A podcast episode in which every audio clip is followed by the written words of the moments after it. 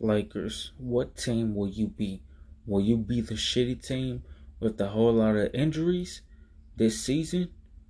Or will you be the team to kick some ass, possibly make third or fourth seed, or even better than that, and win another championship for Los Angeles?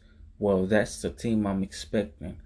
LA fans were, we didn't know that we were going to get last season, basically being shitty. But in my opinion, we could change this right now. Let's kick some ass. Let's win this. And again, Lakers, you guys have no excuses for this upcoming season. LeBron James, AD, Russell Westbrook if he's on the team, and hell, the whole roster, honestly. No excuses. Peace. LA, we believe.